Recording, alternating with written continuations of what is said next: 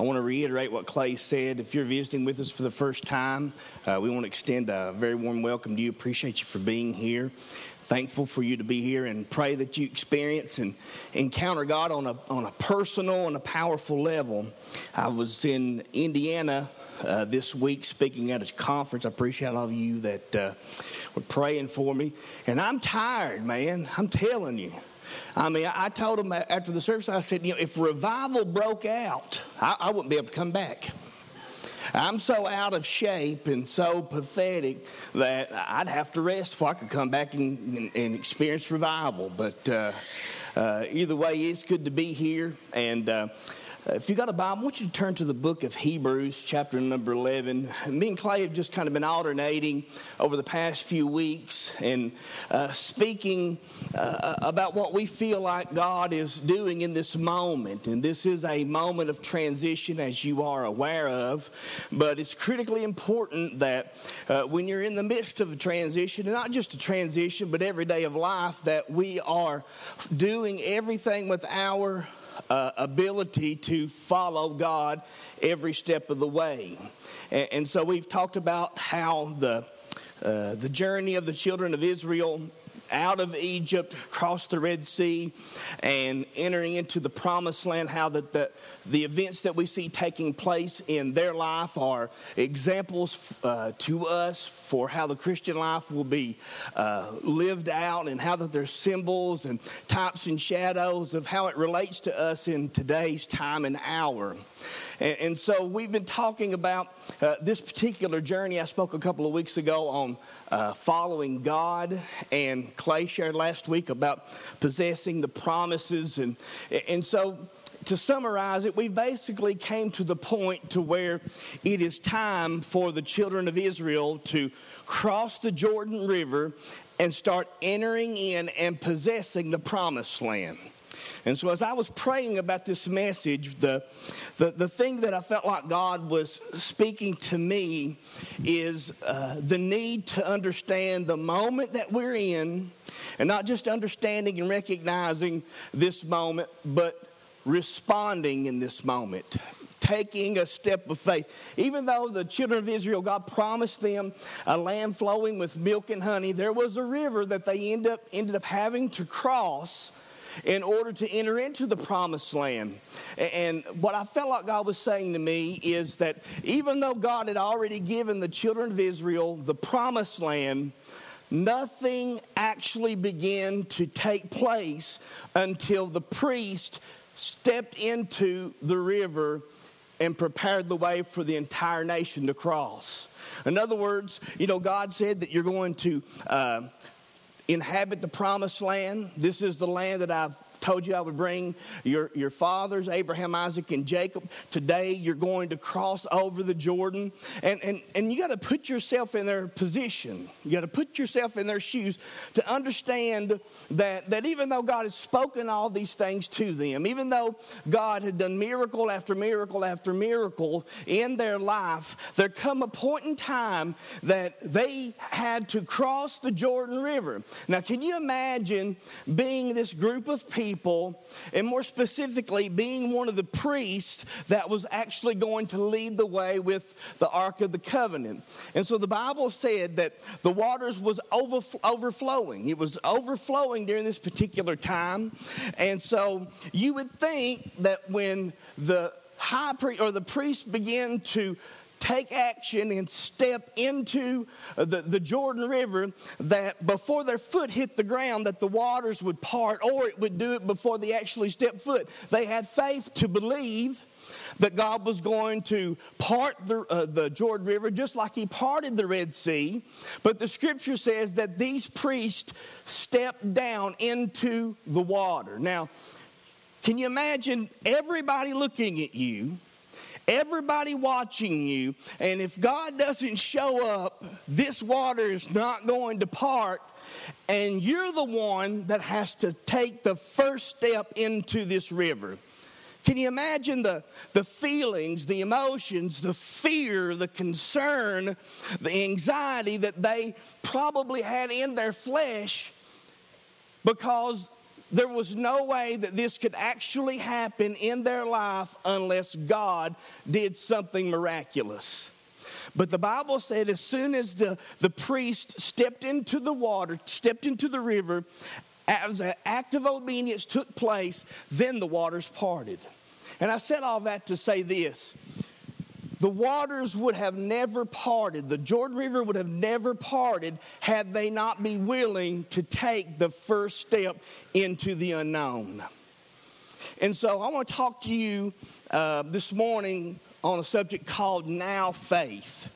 And, and it's kind of a play on words, but you know, we need to understand what faith is how we get faith, how our faith is increased, how we put our faith into practice, because nothing happens in our lives without a con- direct connection to our willingness to be obedient to God. Every miracle has a God part and a man part. You know, when Jesus was born, when he was conceived of, of the Virgin Mary, she had a part to play. Even though we know that was a supernatural conception, that the Holy Spirit overshadowed her, she became pregnant with the Son of God. She still had to carry that child for nine months, right? She still had a role to play. Even though God had a plan, God had a purpose, God was going to uh, send his son into the world to die on the cross for the sins of the world so that we might be forgiven and spend eternity with him. There was somebody that was pregnant with this promise that had to carry this promise out until this child was born. Are you with me? So every miracle that God does, there's a God part and a man part. The problem with most of us is that we want God to do his part and our part at the same time. But everything that God does, He does in partnership with man and He does in partnership with prayer. But prayer is no substitute for obedience. Are, you with me? It's one thing to pray. It's a good thing to pray. But sometimes, after everything's said and done, you have to become the answer to that prayer. Just, just assume that the prayers that you're praying, God wants to use you in order to see those prayers answered. You are the answer to somebody's prayer. The children of Israel, they prayed for 400 years to, for God to send them a deliverer. And when God answered that prayer, he answered that prayer through a man. That man was the name Moses, right? So listen, God wants to partner with you. He wants to partner with you in prayer.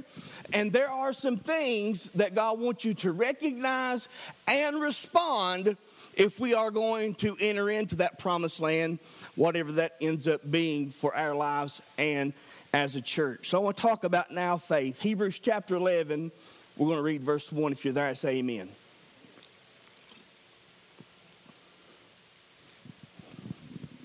Verse 1 says, Now faith. Let's say those two words together. Now faith. Now faith. When is faith? Now. Now faith. What does that mean? That means Faith is not in the future. Faith is not in the past. Faith is right. Okay? Now, faith is the substance of things hoped for, the evidence of things not yet seen. For by the elders obtained a good witness, a good testimony, and by faith we understand that the worlds, plural, were framed by the word of God so that the things which are seen were not made of the things which are visible. It reads like this in the New Standard, American Standard. It says, Now faith is the confident assurance that what we hope for is going to happen. It is the evidence of things we cannot yet see. Now, faith, let's pray. Father, we ask you today that now faith would rise up in our hearts so that we can recognize what you're saying and respond accordingly. This is a moment in time where transition is happening and we all have a role in this transition. And we ask you, Lord, that we would be found directly in the center of your will, being faithful where we are and following you each step of the way. Lord, I pray that you would bring clarity in our thoughts, that you would bring vision in our hearts, that you would reveal to us where we are individually and as a church in the purpose and the plan that you have preordained uh, from the foundation of the world and help us to respond accordingly as you speak to us today. In Jesus' name, and everybody said, Now faith. Faith is one of the most basic, foundational Christian doctrines uh, of the Christian faith. Faith is something that is, if we are genuinely sincere about pleasing God, we have to have. You know, the scripture says that if, if we desire to please God, we must have faith. Faith is more than just believing, faith is more than hoping. It's a confident assurance, it is carried with expectation. It is in the moment, it's not determined by your circumstances, it, it's not controlled by your emotions, it's, it's not even determined by what you visually see with your natural eye. Because the Bible says the things that we can't see are eternal, the things that we can see are temporal. And so God wants us to get wants to give us eyes of faith, and we have to understand what it means to have eyes of faith. The Bible says, without faith, it's impossible to please God. And they that believe that He is, and that He is a rewarder of those that diligently seek Him. And so we see in that verse of Scripture that if we want to please God, we have to, first of all, have faith and not just have faith. The kind of faith the Bible talks about is very specific. Listen, there's no such thing as general faith. All true, genuine faith is specific. It has got a focus. There is an object in which we set our hearts and our minds and, and our eyes upon that our faith is attached to. It's not just wishing, it's not just hoping, it's not just praying, it's not just believing. There is an assurance, there is a confidence, there is a conviction that we will see what God says we will see, we will do what God says we will do, and God is who that God says He is regardless of what's happening around around us. Faith is something that we possess internally. And, and so we see the scripture is we got to have faith to please God. And then it says these words They that come to him must believe that he is. Now, that word is is a present tense word. Meaning, in that moment, when you come to God, you have to have a present, up to date faith to approach God and to diligently seek Him. And if you are actively, diligently, presently in the moment seeking God, the Bible says that He will reward those who diligently seek Him. So now faith is an up to date faith. It is a present faith. It is uh, in this moment faith. It's at this time. It's a faith that requires us to respond and act in the moment that we are in. Now, faith is not something, and a lot of people they view faith as, as something that is mystical, that only a few super spiritual Christians actually possess. You know, most people would say they have faith, but they have just a little bit of faith. Well, you know what? Good news is Jesus said if you just had faith as a grain of a mustard seed, you could speak to that mountain and tell it to be removed and cast into the sea, and it would do that. Now, when we're talking about faith, we're not ha- talking about having a lot of faith in a little bitty God. We're talking about having a little bit of faith in a great big God. In other words, the object of your faith is more important than the amount of faith that you think you have. All you need is just a little bit of faith in a great God, and you will experience and encounter the miraculous, the supernatural, you know, the incredible things that God has for us. But our faith has to be active, our faith has to be focused, our faith has to be in the moment, up to date, and centered around the person of Jesus because the Bible says Jesus is the author and the finisher of our faith. Now, faith is not for just a few super spiritual Christians, okay? As a matter of fact, the Bible says that God gives every man a measure of faith. Faith is actually a gift from God. Everybody here has faith. Romans 12, 3 says God has given every man a measure of faith. But faith is not just something that we are to experience one time, it should be an ongoing thing. Our faith should increase, our faith should be added to, our faith should grow over the process of time because faith is not a moment, faith is in a person. It is in the person of Jesus. And so true faith is based upon an ongoing relationship with the person of Jesus Christ. That's what Christianity is. Christianity is not a bunch of rules and regulations.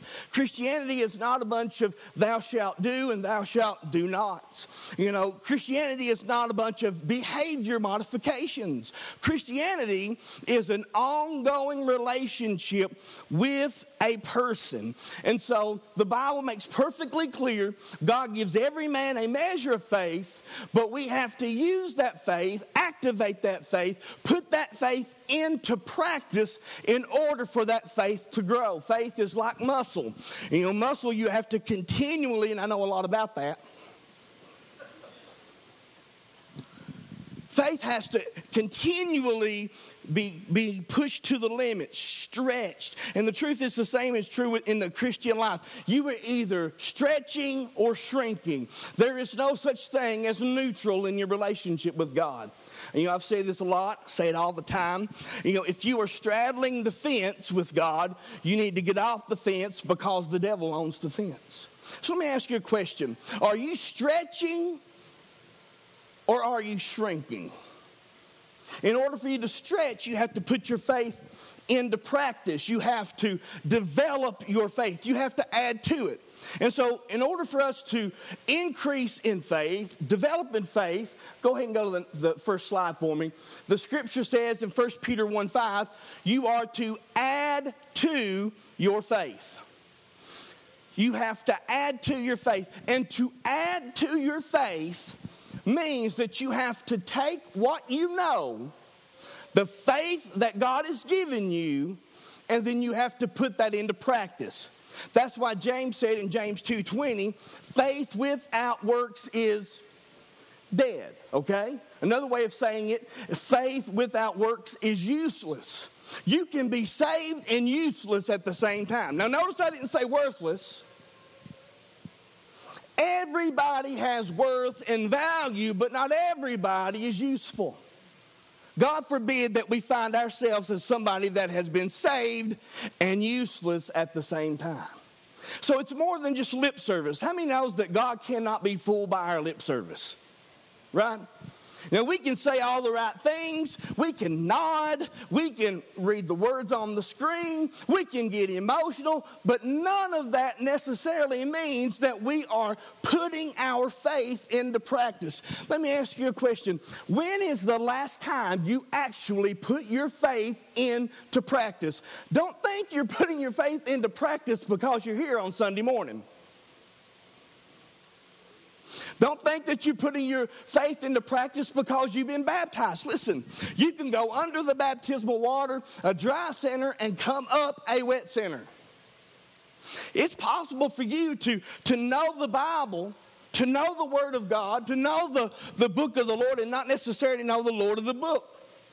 And the only way to truly know Jesus is to follow him. And following him is what happens when we truly have faith that is useful and is alive. So we've got to add to our faith because faith without works is dead. Now, what's the first step of faith? God gives us a measure of faith. When you were lost, you, you heard the gospel one day, you, you felt certain things in your heart, your eyes were open, you come to the reality that, that you were a sinner, that you have committed sins, your sins have separated you from God, and the only way for you to be forgiven is to turn from your sins, turn to Jesus, and allow what He did for you on the cross to take effect. But that requires you to respond. It doesn't just happen automatically. It requires you to respond. And so salvation is the first step of faith. Now, how do I know that's true? Because He's given us a measure of faith, and we can't have our faith grow and increase until we have put it into action. And so the first step for us to do eh, eh, to do with the faith God's given us is to respond to Him in faith for salvation. The Bible says in Ephesians chapter 2 verse 8 that we are saved by grace through faith, not of works, lest any man should boast. It is a gift from God. So that's the first first step.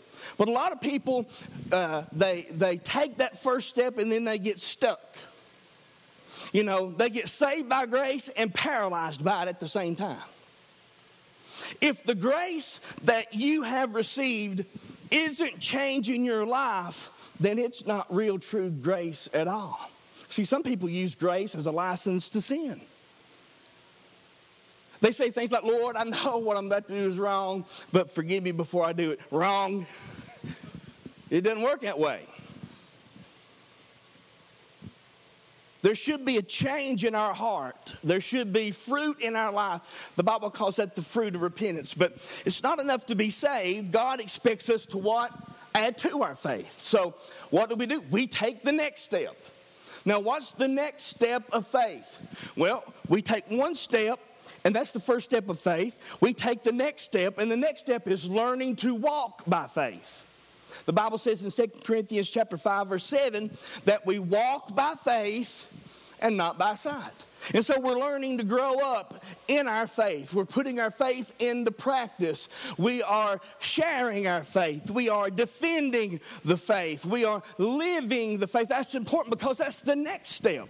God doesn't want us just to take a step of faith, He doesn't just want us to learn how to walk in faith. The next step He wants us to take is He wants us to learn how to live by faith. Galatians chapter 2 20, which is my favorite scripture in the Bible, it says that I'm crucified with Christ. Christ. Nevertheless, I live, not I, but Christ that lives within me. And the life that I now live, listen to what it says I live by faith in the Son of God who loved me and gave himself for me. So, what started out as a measure of faith once we take that first step of faith, brought change in our life because we have encountered Jesus. And then we take that next step of faith, which is learning to walk by faith. And then we continue to add to our faith as we learn how to live by faith. And the truth is, God will make sure that all of us are in a position where we have to learn how to live by faith. Now, you guys know uh, we've announced this that I'm going to be transitioning out of the pastorate uh, to take on a new role uh, at CTMF and uh, to train leaders, plant churches, and focus on uh, more global missions. It would have been easy for me to remain where I'm at with all of the security that I have because I've been doing this for a while. Uh, there's not anything really that I'm having to worry about that much because everything is taken care of. Financially, we're in good shape. God's blessed us with a new building. We have something that is now ours that we own. This is a good place to be. It would have been very easy for me to stay right where I'm at. But God expects me to add to my faith. God is going to say, look, now I want you to take this next step. And then this next step, I don't even have a clue what it's going to look like. But by faith, I had to. So I'm not preaching to you. My point's this I'm not preaching you something that I'm not having to live out myself. This is not lip service. This is not just good information. I'm having to live out in front of you because the truth is, I don't know what that looks like. I don't know where uh, the, the financial resources are going to come from. I don't know how I'm going to do these things that God has placed on my heart. I just know I have to take a next step. And believe me, the hardest thing I've had to do as a Christian is to come to this pulpit and announce to you that I am going to be transitioning out. Why? Because I've given my life for this. Everything that I've got, I put everything, all my energy, and I can honestly stand before you today and look you in the eye and say, I've done my best and I've given you everything. So you can't be that invested and it not matter. But I don't know what the future ministry that God's calling me to is actually going to look like. I just know it's something that He's placed in my heart, and I have a choice. I can remain where I'm at, or I can take a step of faith. I believe some of you, you're in the same situation. You're in a place where God's saying, Look, I have something greater for you. I want to use your life in a greater way, but you're so comfortable where you're at you're never going to step into it. You know, the scripture says, You shall know the truth, and the truth shall make you free. But the truth is, before the truth makes you free, it will make you miserable first. I remember when I first shared this with Clay. I told Clay, and I was, I, mean, I never said anything about it. Finally, one day, I was at the point to where I was miserable. I said, Let me just say this and get off my chest and see if it helps me. I said, Either God is done with me pastoring or I have backslidden. Did I not say that? because I'd never been in this place before.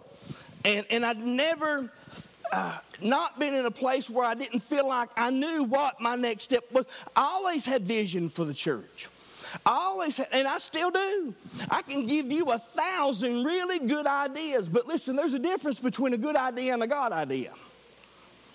And God will let you do your thing, He will let you build your ministry, your kingdom, just like you like it, and then when you come to the end of the journey, it will ultimately come crashing down. Because he's not interested in building your kingdom, he's interested in building his kingdom.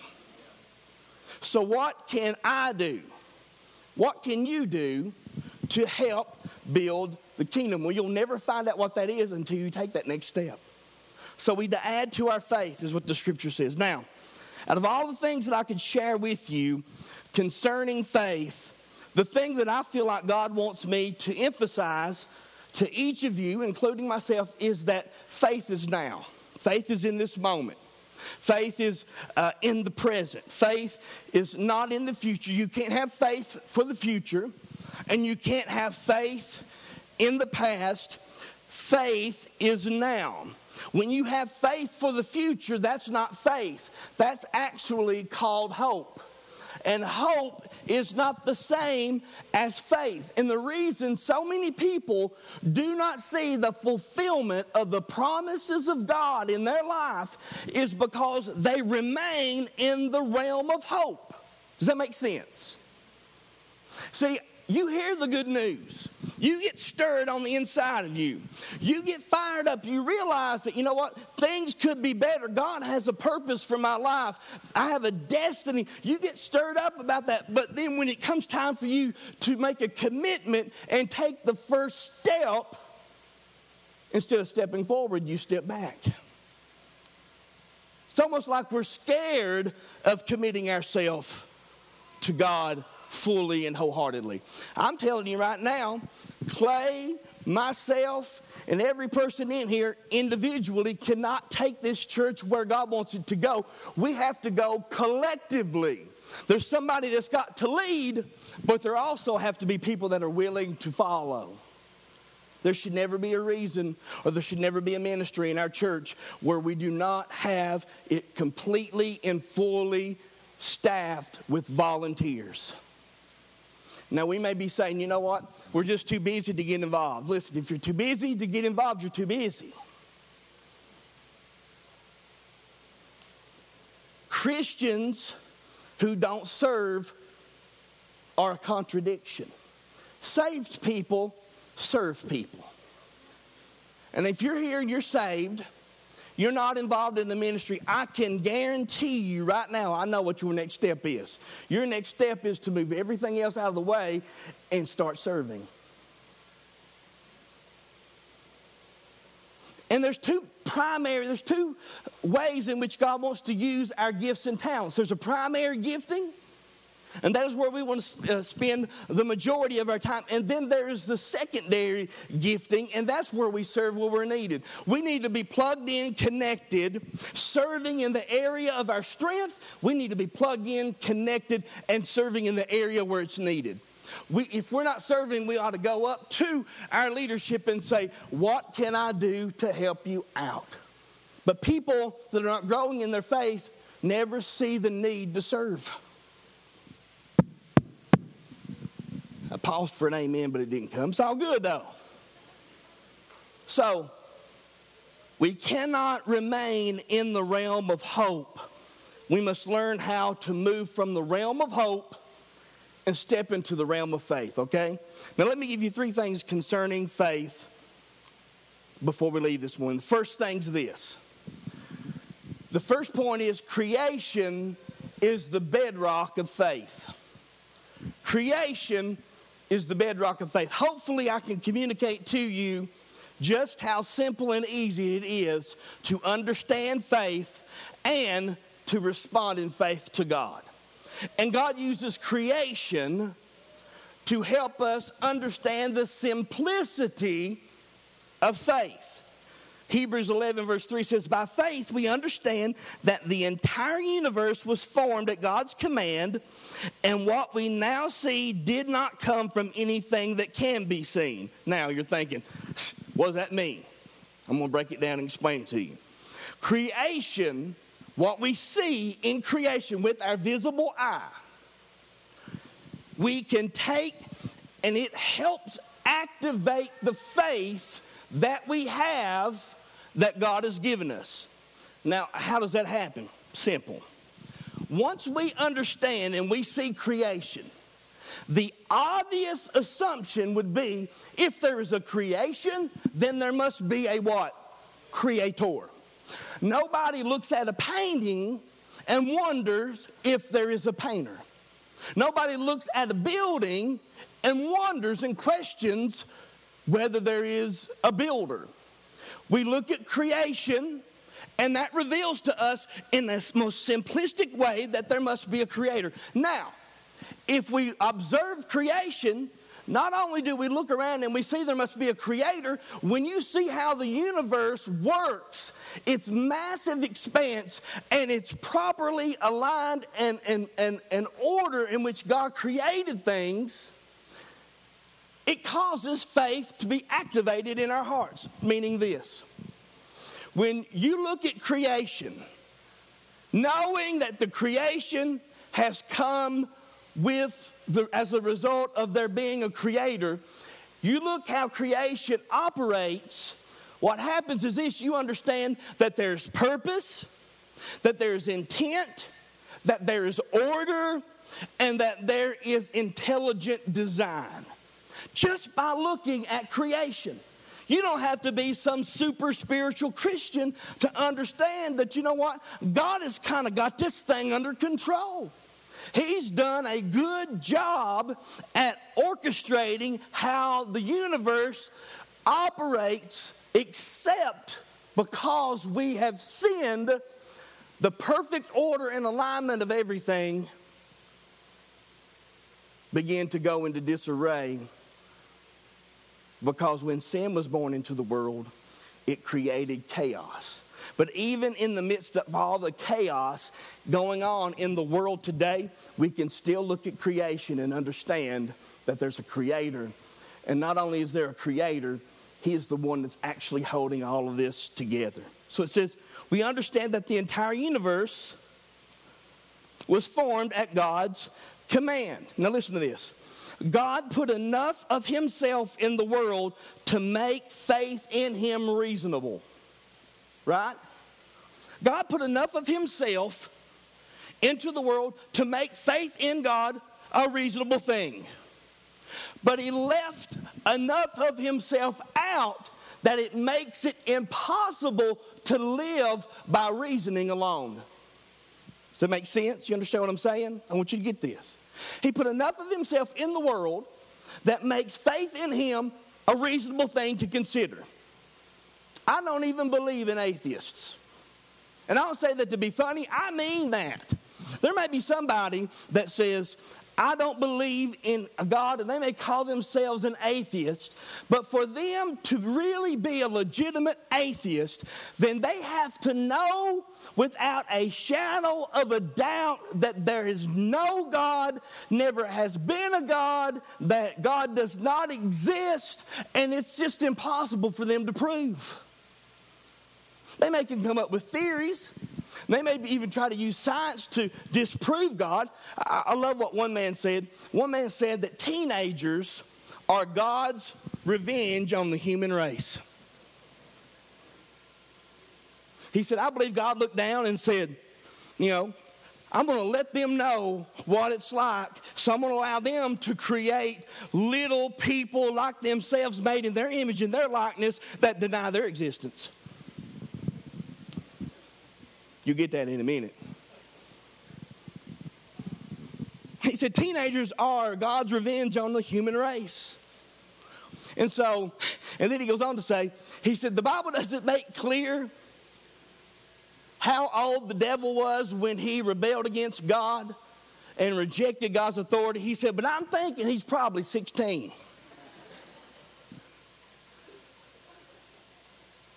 That's got nothing to do with the message, but I thought it was funny too.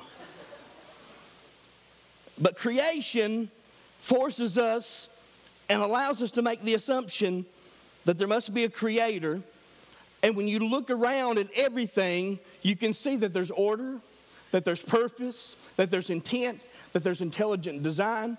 And the truth of creation is being attacked by secular humanists from America's University on every single angle. Yet science is finding entire planes of stars that are in, you know, that are in perfect alignment, which if you were to try to prove the theory of evolution, or the Big Bang Theory, from a scientific standpoint, it would actually be statistically impossible to do so.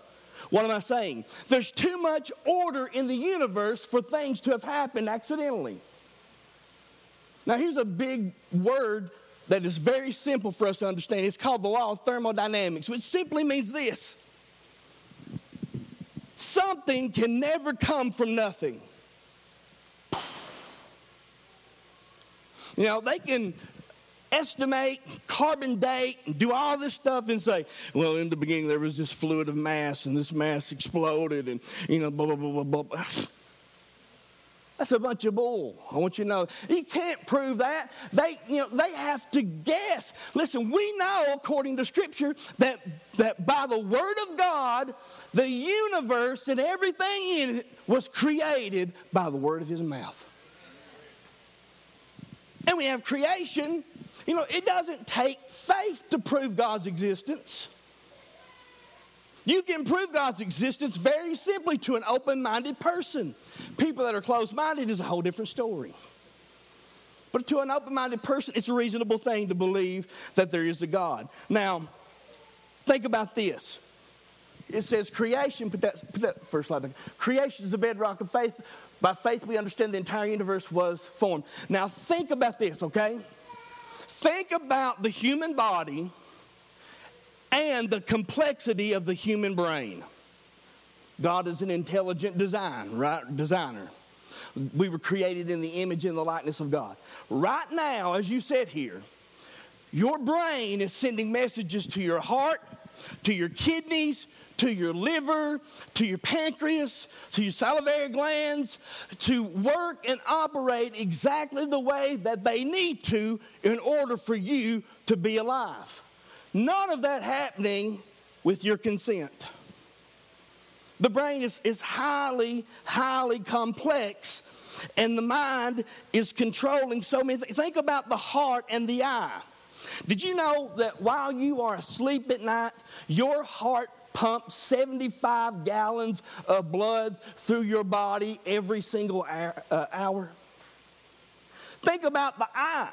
I mean, the eye is an incredible thing. There's, there, there are muscles that automatically focus without your consent over 100,000 times a day. And in that eye is a little small piece called the retina that is less than a square inch that contains 137 million light sensitive cells. Charles Darwin, the, the founder of the theory of evolution, made this statement. He said, To assume that the human eye developed as a result of natural selection is to be absurd to the highest degree. In other words, he says, There's no way I can look at the eye and assume evolution is the result of it. That's his words, not mine. But we have God, and when you, you consider him being the creator of the universe, the creator of the human body, all the, system, uh, the systems, all of the vital organs, all of the messages that are sent from the brain. You are fearfully and wonderfully made.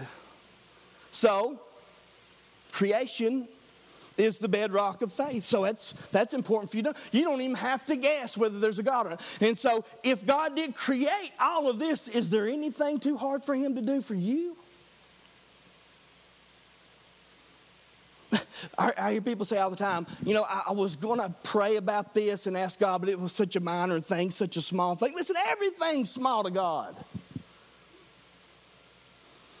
You think God looks down and says, I don't know how we're going to work this thing out. Billy Graham said that there's a place in heaven for all the prayers that were answered that nobody took the time to ask for. You ought to dream and believe and act as if God's in control. You know that? You know, we said last week, why not you? Why not us? Why not here? Why not now? I'm convinced that God will do it for anybody that was willing to believe Him because God's greatest pleasure is for somebody to believe Him. Not just mentally acknowledge. Here's the second thing creation is the bedrock of faith. The second thing, the Word of God is the source of faith. Look what it says. The entire universe was formed at what? Talk to me. God's command. God spoke. We can go back to the book of Genesis. God said, Let there be light, and there was light, right? He said, and God said this, and God said this, and God said this, and God said this, and everything responded to the word of God. And so the entire universe was formed at God's command. Now, do you understand that the earth sits on a 23.3 perpendicular scale? It sits on nothing it is attached to nothing, it spins on nothing except from the spoken word of God. How do I know that's true? He said the entire universe was formed by the spoken word of God the sun rises and the sun sets, and the sun goes up and the sun goes down while it's not attached to anything except to the spoken word of God. And not only is all of this been created, that it's all held together by the spoken word of God and it is sustained by the spoken word of God. All you need, regardless of what you're going through, is a word from God. One word from God can change eternity for you and God wants to speak to you. And so the Word of God is the source of faith. It's not about how much faith you have. It's not about how strong your faith is. It's not about how great your faith in is. It is the object of your faith that actually matters when it comes to seeing God operate and work in your life. Now, there's two words in the Greek I want to give you. You can go to the next slide. They help define the Word of God. Now, I want you to get this, all right? These two words, one is logos, the other is rhema. The logos is the general Word of God that stretches from Genesis to Revelation. In other words, it is the divinely inspired, it is the literal, it is the entirety of the canon of Scripture. This is what we call the, this is the Word of God. This is Logos. Got it? It is for everybody. It, it, it can change anybody's life the Word of God is for everybody. It's absolute in truth. It's divinely inspired. It is inerrant. It has never failed, nor will it ever fail. Heaven and earth will pass away, but His Word will never fail. So when we're talking about the Logos, we're talking about the literal Word of God, okay? Now, the second word is the word Rhema. Now, Rhema is a specific word to a specific person in a specific situation. Now faith is not general, now faith is specific. Now, the Bible, the Logos, can tell you the kind of woman or man you should marry. But only the Rhema can tell you who that person is. Okay? You with me? God, he said, he that finds a wife finds a good thing. Look, let me tell you something. If you're finding, you're already in trouble. Because that's what we do in relationships. We find somebody, we fall in love, and then we take with that person and as many other people as we can for the rest of our life. If you are finding and falling, you're in serious trouble. Most marriages are like a train wreck looking for a place to happen. The Bible doesn't say find somebody, it says be somebody. It doesn't say fall in love, it says walk in love. It has to be intentional. It doesn't say take from that person, it says give and serve that other person. All arguments in marriages and relationships are really and truly directed around one thing, and that is personal selfishness. And as a pastor, it's my job to challenge your selfishness. It's all right. Some of you wives look at your husband and say, You're selfish. I know you've been wanting to say that for a while. I'm giving you permission. You are selfish. Now, don't get defensive and all that kind of business because there's always two sides to every story, right? When you get married, you have to realize this you got two options. You can either be right or you can be happy.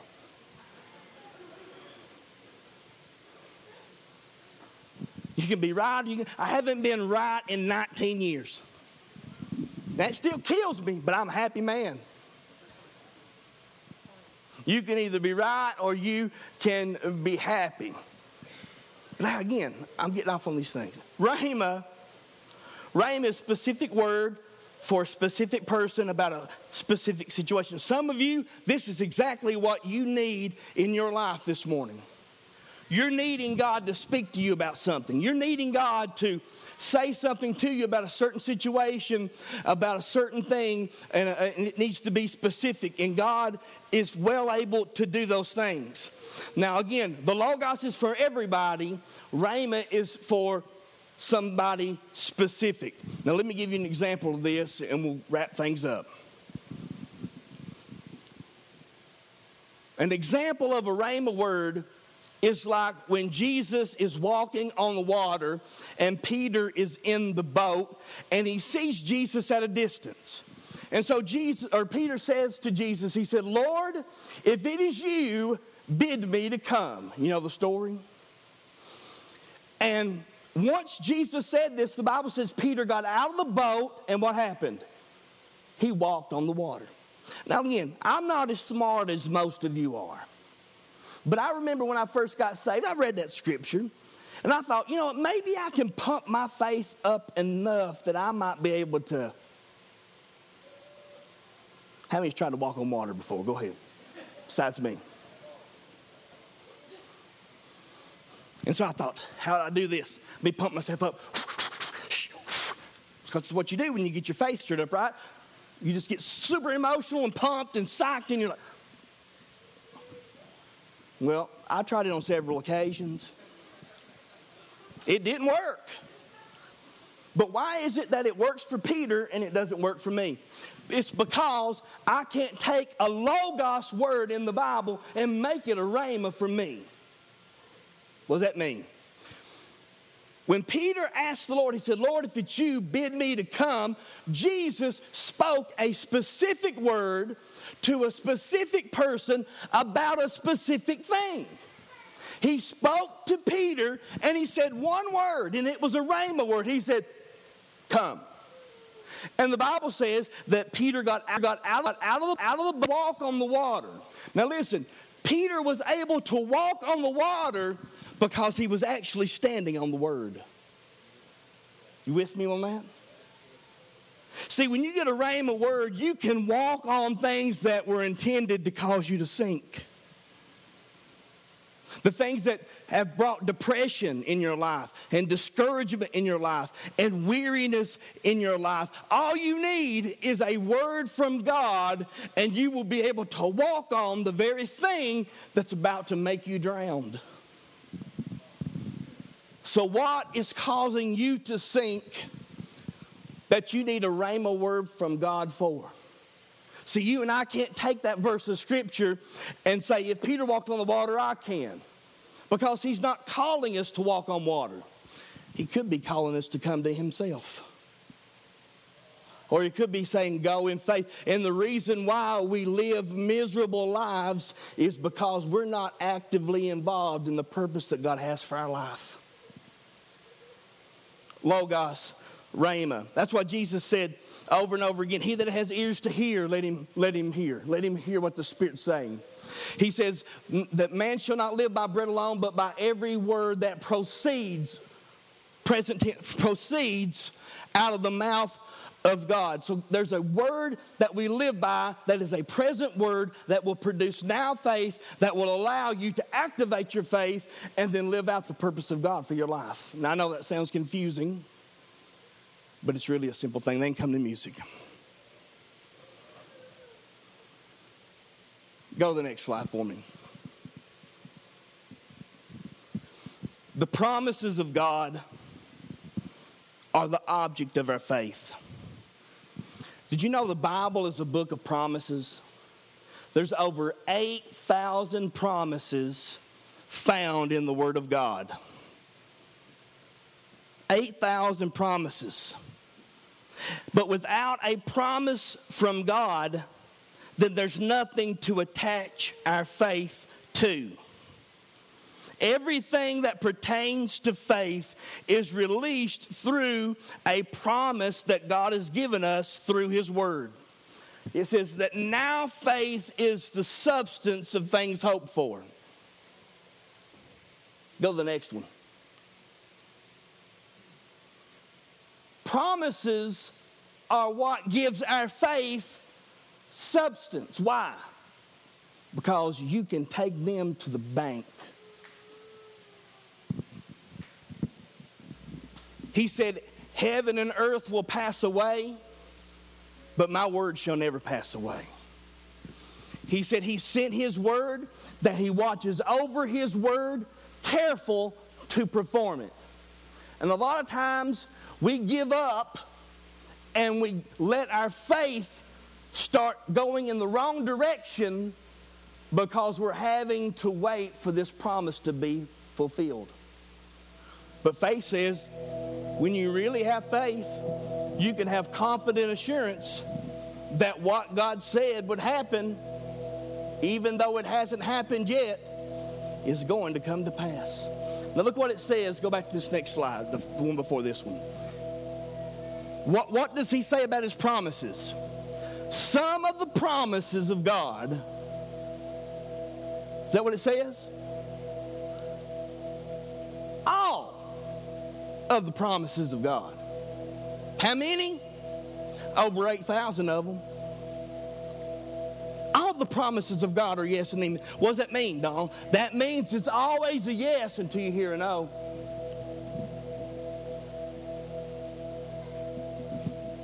It's always a yes until you hear a no. And just because you've not seen the fulfillment of that promise yet doesn't mean that God said no.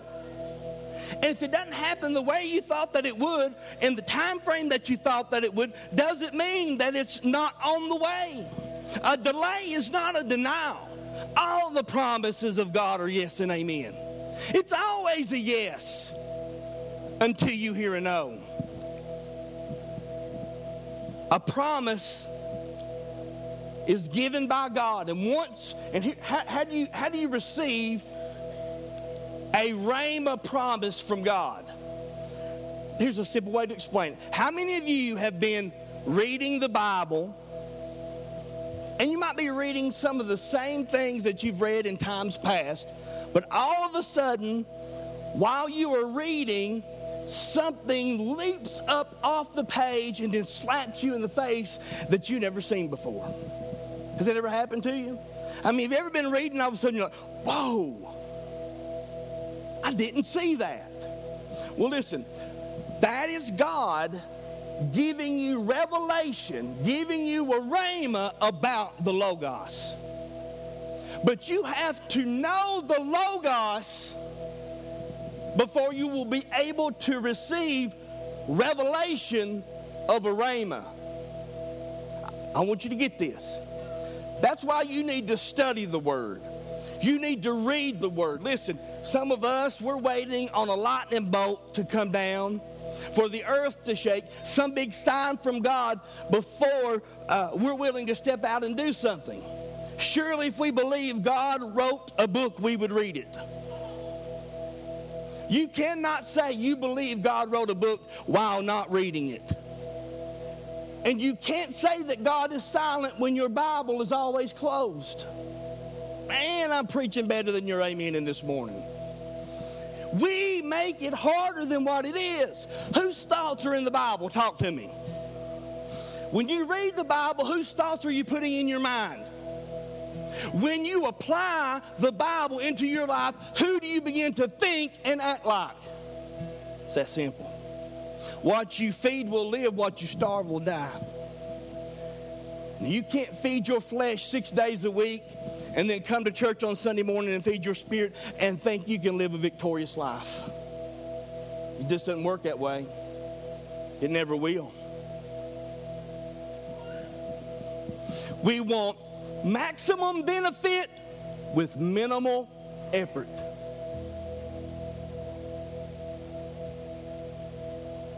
The Bible says, You reap what you sow.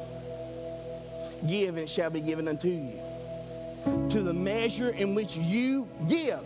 The Bible says, it shall be given back to you, pressed down, shaken together, running over, shall men give to your bosom. Stand with me. Faith is not a leap into the darkness. Faith is actually a leap into the light. Faith is not a leap into the unknown, it is a leap into the known. You know the Christian cliche I may not know what tomorrow holds, but I know who holds tomorrow. He said, then don't worry about tomorrow. Sufficient are today's troubles for themselves. And so we have to learn how to live in this moment. But it's not about the amount of faith you have, the object of your faith, is more important than the amount of faith that you have.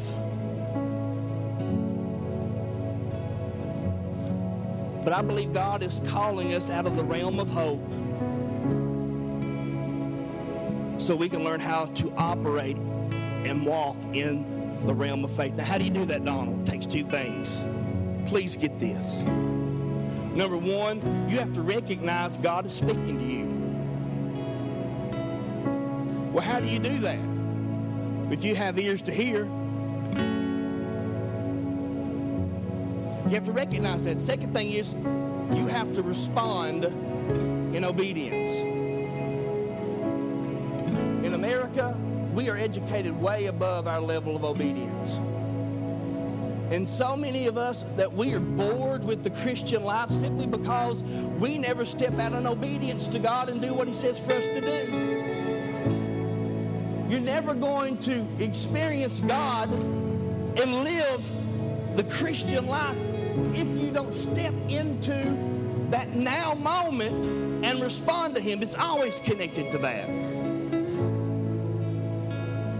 But back in the 20s and 30s, there was a man by the name of Charles Blondin.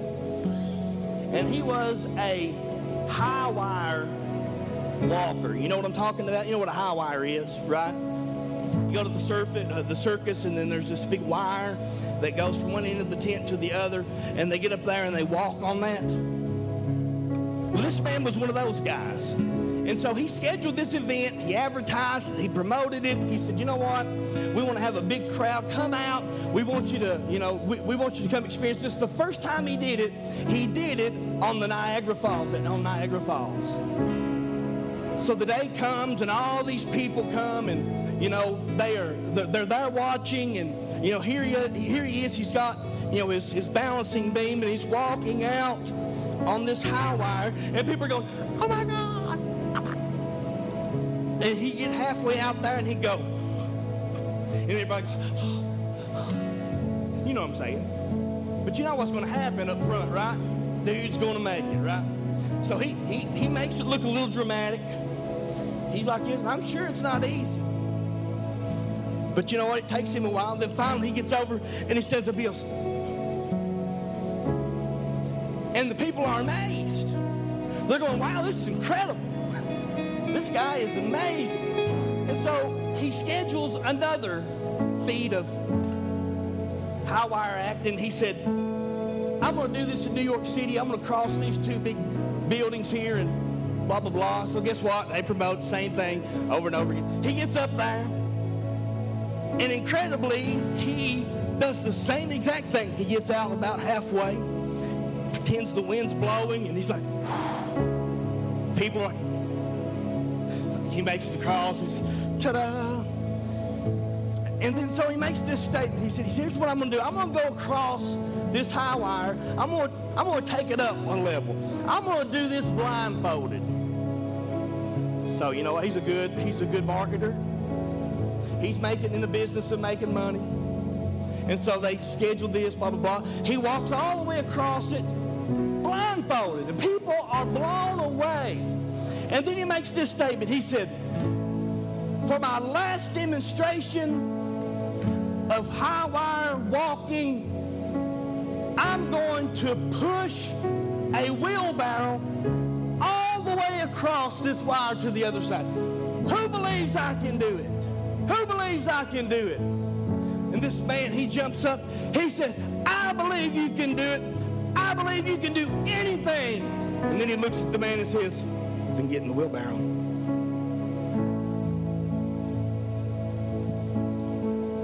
I feel like that's what God's saying to us this morning.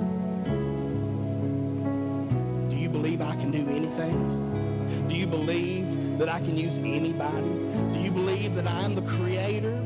And the sustainer of all things? Do you believe that greater is he that's in you than he that's in the world? Do you believe that I can use you regardless of your past? Do you believe I can do anything? If you do, get in the wheelbarrow. Now faith means stepping into that moment. And there's a moment, maybe you're here, you're lost. You don't know Jesus Christ as your Lord and Savior, or you've been in church for a while and, and you don't have 100% assurance that you were saved, that you were right with God. And God is saying, I want you to respond by taking a step of faith. If that's one of you, as they sing and as they play, I'm going to invite you to come. For the rest of you, I want you to take a minute. Ask the Lord, do you have a step of faith for me? What is my next step? If there's a next step, then respond in obedience. The best place you can find yourself when you're searching for the will of God is a place on the altar. Nothing to be ashamed of and nothing to be afraid of. Let's pray. Father, there's people under the sound of my voice right now. They're, they need a rhema word from you. They need a specific word about a specific situation, about in a specific time. Lord, I pray that you speak to them today, that they would recognize that you are talking to them and that they would respond in obedience and say, Lord, let your will be done, not my will be done. Your will be done. Your kingdom come. I pray for those that are needing direction, those that are needing encouragement, those that are needing strengthened. I pray, God, as they step out in obedience to you, that you would speak to them a refreshing word that would restore their soul and revive their spirit, that they may walk out the purpose and the plan that you have for their life in Jesus' name. As they sing and as they play, if God's calling you, he's saying, come. If you're weary, come. If you're overwhelmed, come. If you're discouraged, come. If you feel like throwing in the towel, come. It's in your coming that God will continue to reveal to you the source of your strength, and his name is Jesus. Amen.